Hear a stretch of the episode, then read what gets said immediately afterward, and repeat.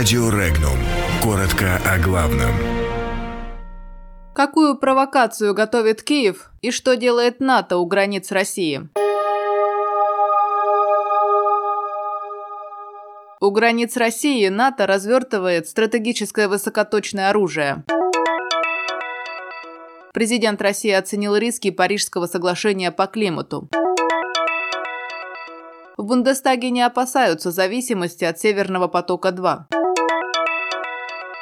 На что готов Порошенко, чтобы сохранить власть? Чем выход Великобритании из Евросоюза угрожает пингвинам? Со стороны стран НАТО продолжается развертывание вооружений у российских границ, заявил главком ВМФ России Владимир Королев. Он уточнил, что у российских границ в прилегающих акваториях идет развертывание морских систем ПРО, стратегических неядерных систем высокоточного оружия и объектов военной инфраструктуры стран Альянса.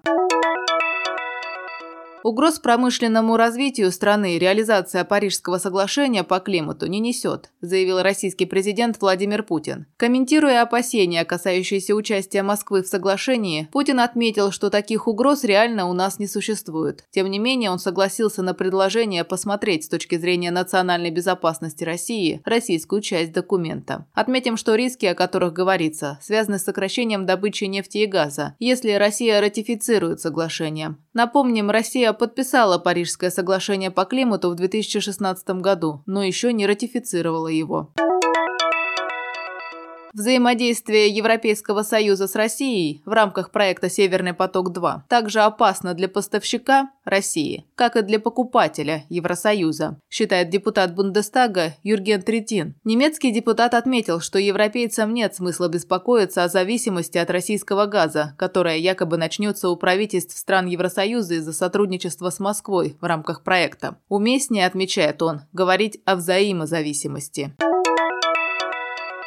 Желание остаться у власти любой ценой толкает украинскую власть на провокации перед выборами, в том числе на использование химических веществ заявил замглавы управления народной милиции Донецкой Народной Республики Эдуард Басурин. Представитель ДНР напомнил, что сегодня заканчивается действие военного положения в 10 украинских регионах, а чтобы остаться у власти, президенту Украины Петру Порошенко необходимо его продлить. Другими словами, Порошенко нужна любая провокация, и вовсе не обязательно переходить к активной фазе боевых действий. Достаточно провокации, в которой потом можно будет обвинить Донбасс или Россию.